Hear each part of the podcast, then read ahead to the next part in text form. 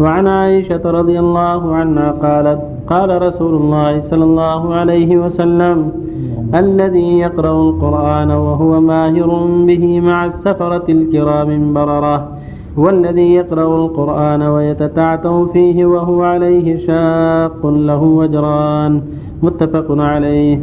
وعن أبي موسى الأشعري رضي الله عنه قال قال رسول الله صلى الله عليه وسلم مثل المؤمن الذي يقرأ القرآن مثل الأترجة ريحها طيب وطعمها. وعن أبي موسى الأشعري رضي الله عنه قال قال رسول الله صلى الله عليه وسلم مثل المؤمن الذي يقرأ القرآن مثل الأترجة ريحها طيب وطعمها طيب ومثل المؤمن الذي لا يقرأ القرآن كمثل التمرة لا ريح لها وطعمها حلو ومثل المنافق الذي يقرأ القرآن كمثل الريحانة ريحها طيب وطعمها مر ومثل المنافق الذي لا يقرأ القرآن كمثل الحنظلة ليس لها ريح وطعمها مر متفق عليه. وعن عمر بن الخطاب رضي الله عنه أن النبي صلى الله عليه وسلم قال إن الله يرفع بهذا الكتاب أقواما ويضع به آخرين رواه مسلم. وعن ابن عمر رضي الله عنهما عن النبي صلى الله عليه وسلم قال لا حسد إلا في اثنتين رجل آتاه الله القرآن فهو يقوم به آناء الليل وآناء النهار ورجل آتاه الله مالا فهو ينفقه آناء الليل وآناء النهار متفق عليه. صلى الله عليه وسلم. صلى الله وسلم على رسول الله وعلى آله وأصحابه ومن اهتدى بهداه. أما بعد فهذه الأحاديث الأربعة كلها تتعلق بالقرآن وعظيم من شأنه. فالقرآن كتاب الله فيه الهدى والنور وهو أفضل الكلام وأصدق الكلام وفيه شرائع الله وأحكامه فتلاوته تعبده من أفضل العبادات والقربات وتحكيمه واجب على أهل الإسلام أن يحكموه فيما شجر بينهم مع سنة الرسول صلى الله عليه وسلم كما قال عز وجل فإن تنازعتم في شيء فردوا إلى الله والرسول وردوا إلى الله وردوا إلى القرآن الكريم وردوا إلى الرسول وردوا إليه في حياته وإلى سنة بعد وفاته عليه الصلاة والسلام. ففي هذه الأحاديث الدلالة على فضل تلاوة القرآن والعناية به والعمل به.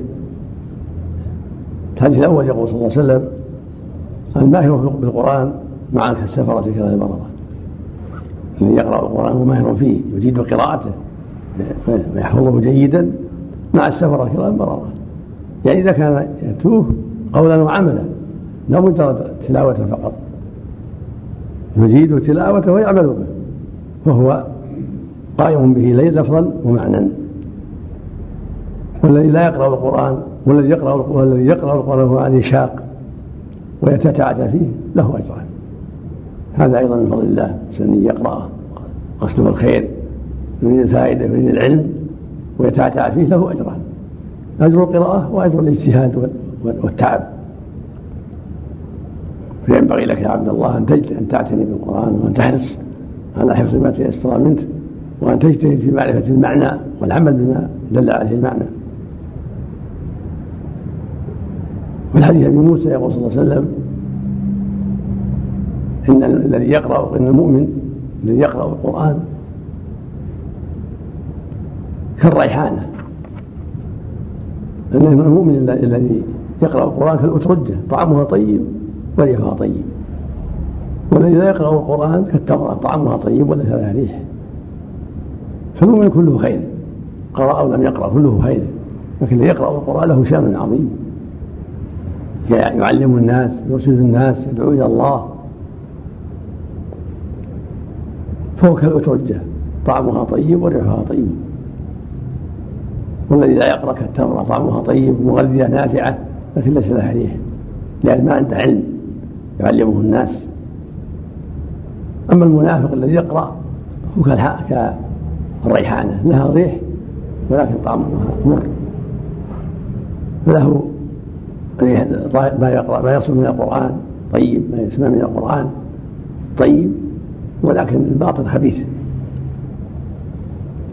فما أظهره من القرآن طيب، والقرآن كله خير، ولكن باطنه وعقيدته خبيثة كالحنظلة.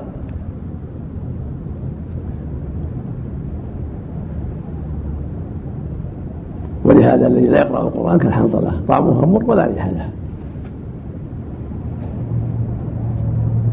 فينبغي للمؤمن أن يعتني بالقرآن وأن تظهر عليه آثاره علما وعملا وتوجيها وإرشادا ونفعا للناس حتى يحقق هذا المثل والترجة والتوراة. وكل ما زاد علمه بالقرآن وزاد تعليمه للناس زاد الأجر والفضل. من دل على خير فله مثل أجر فاعله.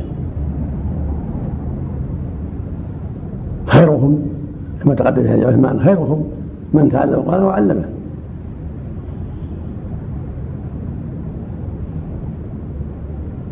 يقول عمر رضي الله عنه عن النبي صلى الله عليه وسلم قال: إن الله يرفع بهذا الكتاب أقوام ويضع به آخرين.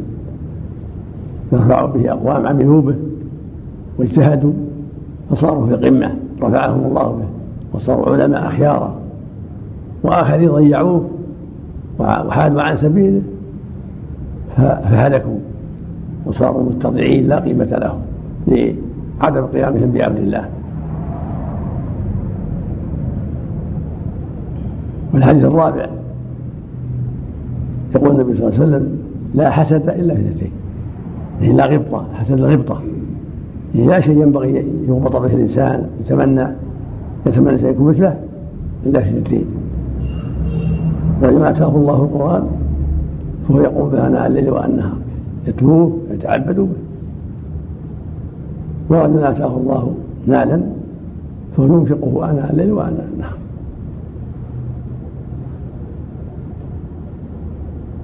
في الدرس الآخر: آتاه الله القرآن فيقوم بنا وأرجل آتاه الله الحكمة فهو يقضي بها ويعلمها.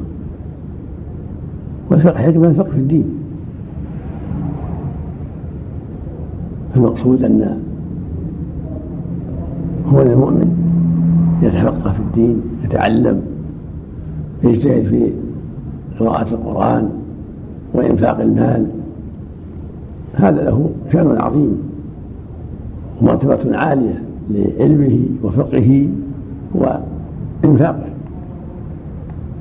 وينبغي يغبط مثله. كل واحد يتمنى أن يكون مثله في عنايته بالقرآن وفي إنفاقه المال وفي تفقهه في الدين.